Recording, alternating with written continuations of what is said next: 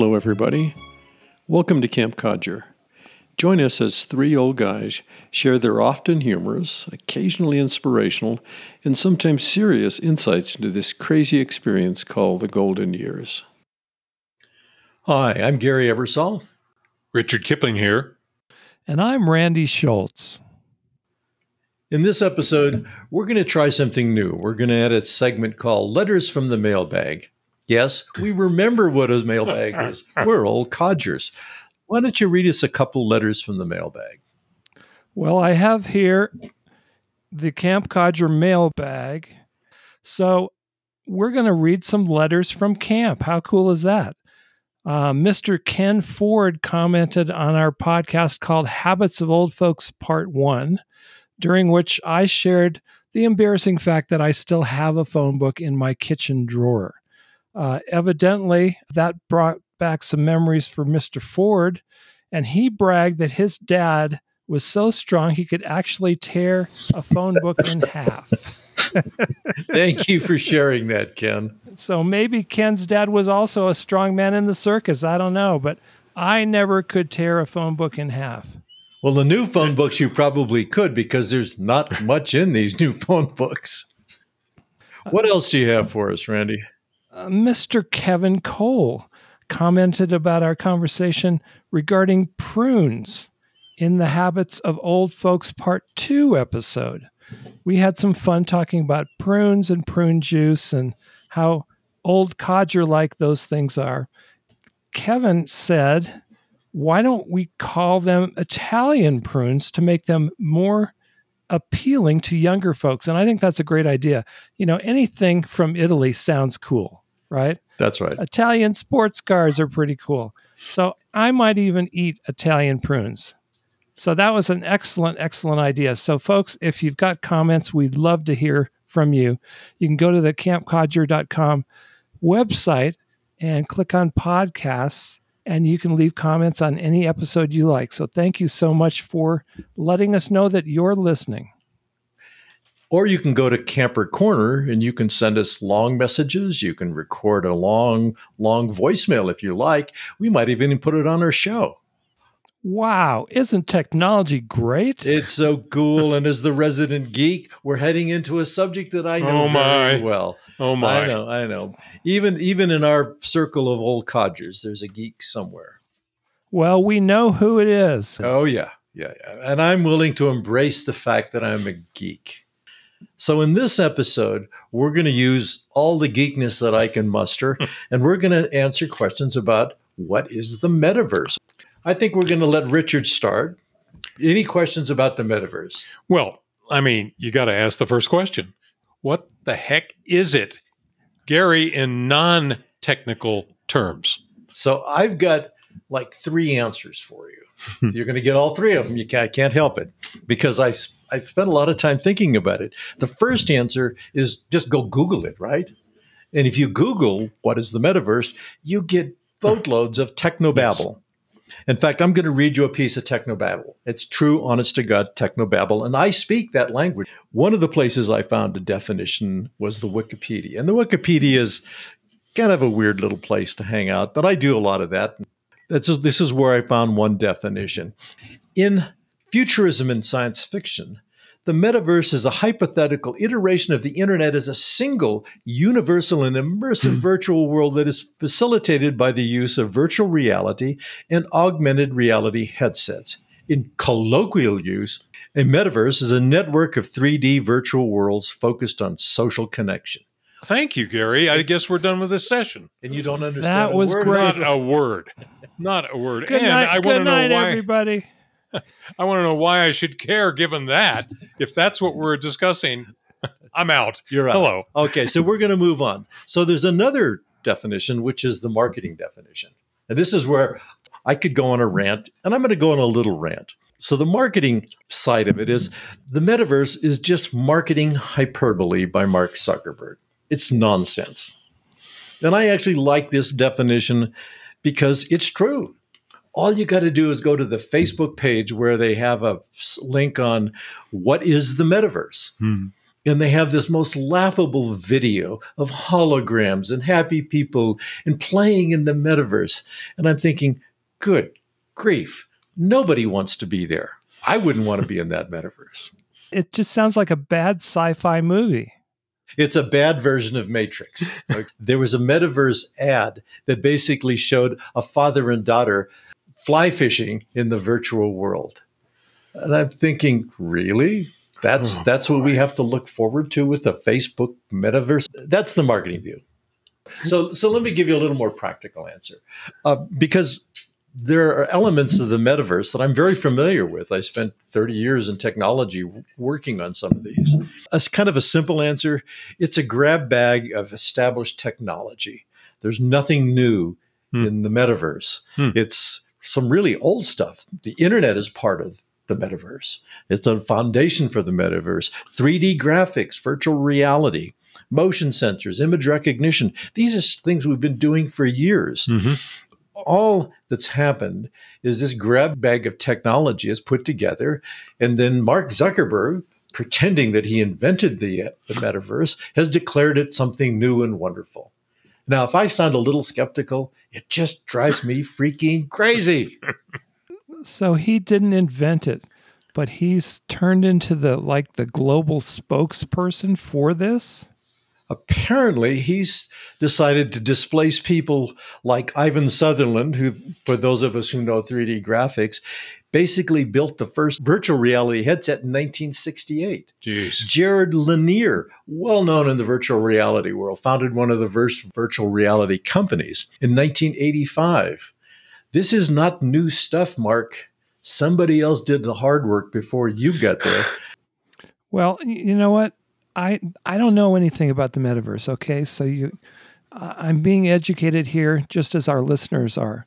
But what I have seen is a really bad selfie of Mark Zuckerberg with a miniature Eiffel Tower in the back that was generated by looks like some somebody working on a 1998 video game and I also hear I also hear that the Facebook people who are now the Meta people have put 10 billion dollars mm-hmm. into this so far and and what they've come up with so far is a bad selfie of Mark Zuckerberg. So I I don't get this. No, I'm going to I'm going to give you a little education. That's not a selfie. That's called an avatar. And we all need our own avatars in the metaverse if I were Mark Zuckerberg and I had $10 billion to spend on the metaverse, I would create an avatar that made me look like some incredible hunk. But instead, he puts his bald headed dude in his avatar. God. And it's it's creepy looking. Did you have you looked at that no, very closely? No. You've seen you've seen it, Randy, obviously. I've seen it. It's it's really creepy. It's like a good fourth grade artist trying to paint somebody you know the eyes are really flat and dead right. uh, zuckerberg's face is completely expressionless it's like this is the best you got i mean we were doing better 30 years ago with virtual reality do you want to know where the metaverse exists today yeah online gaming the metaverse is just a $3 word to describe online gaming my grandson uses online gaming. He was a Minecraft player for years. I think he's he's moved yep. on to different types. Yep. But they're all about virtual reality. They're all about playing roles and yep. connected on the internet. They're all using 3D animation, all the technologies that have been around forever, and it's working today. It's, so again, what is what is Zuckerberg up to? How can he own technology that's already out there and has been there for two decades? He doesn't own the technology. He's just integrating the technology and putting lipstick on the pig. So maybe the question is will the metaverse ever replace real world experiences? Yeah, my son Evan, who's a, uh, a millennial and uh, in the advertising world, he and his friends think that a lot of the metaverse is just a way to create online digital real estate that you can mm-hmm. essentially sell. Mm-hmm. Yeah. Let's say you're building an online amusement park and you've got rides and you've got stuff going on. In that digital world of that amusement park, you can sell slots for advertising. You can sell slots for um, people pretending to buy ice cream cones. You can you can actually create things that you can buy and sell in this digital reality that you can get corporations to buy and pay for so their messaging gets to you while you're in this game. Mm-hmm. Yeah, I, I think your son is right. It is a vehicle for advertising. But one of the things that I find interesting is the purported benefits Facebook shows in their What is the Metaverse video suggested we can incorporate it more and more into our daily lives. What you just described, Randy, is just a more uh, more fanciful video game.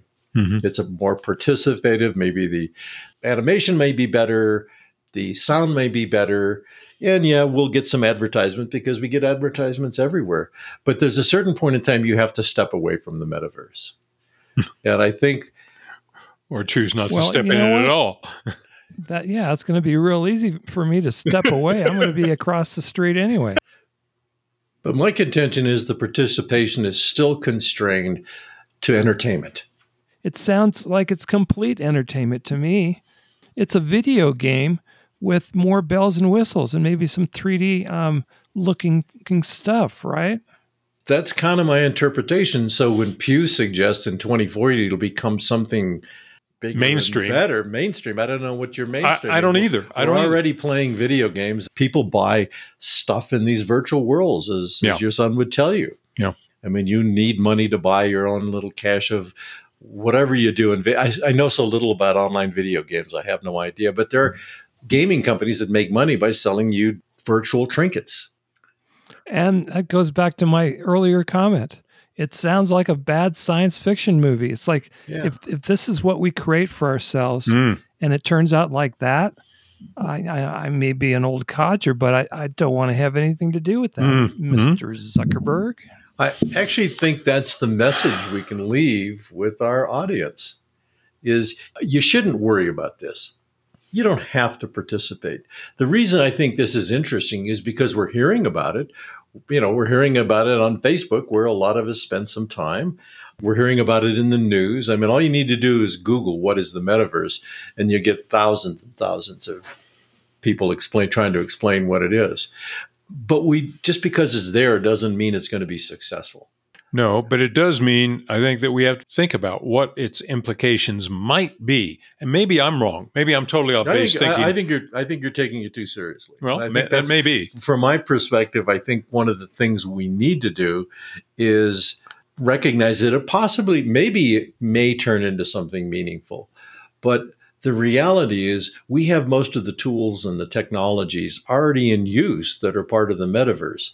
The metaverse is just wrapping it up and putting into a different package, calling it a different name. We'll still be used doing Zoom-like calls, but I don't know whether we need to put an avatar on the screen Right. to have a Zoom-like call. Right. It's entertainment. It's I think Randy's spot on. The metaverse primary target is gaming, whether or not somebody wants to admit it or accept it. But the hardcore believers would probably say, no, it's going to be more than that. We're going to work in the metaverse. We're going to, well, I don't know what else you're going to do in the metaverse. You can't eat, can't Hmm. sleep. You can spend money. You can spend You money. can- Yep. Yeah, you can Yep. spend money for sure.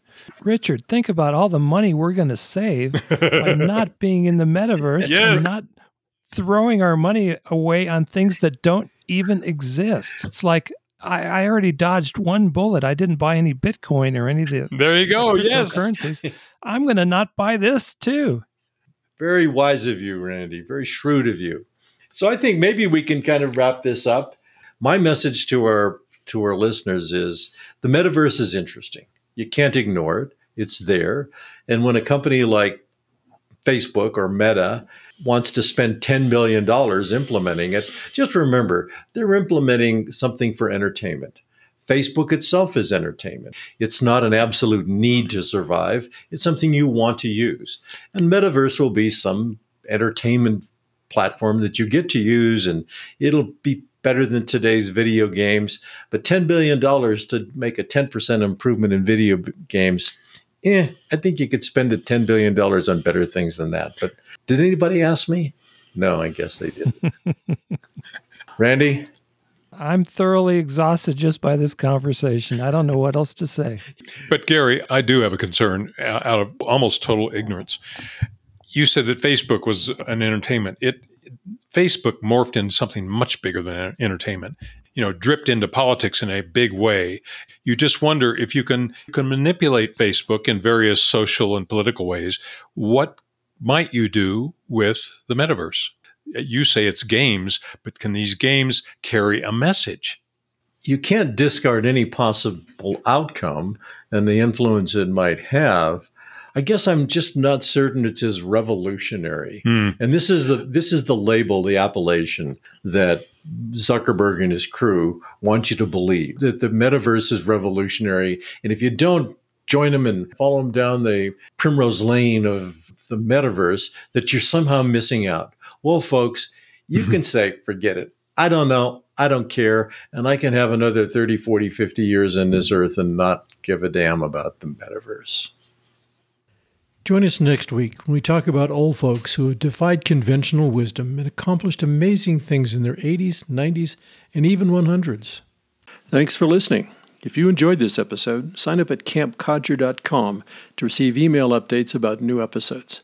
As always, we would be delighted if you left a comment below.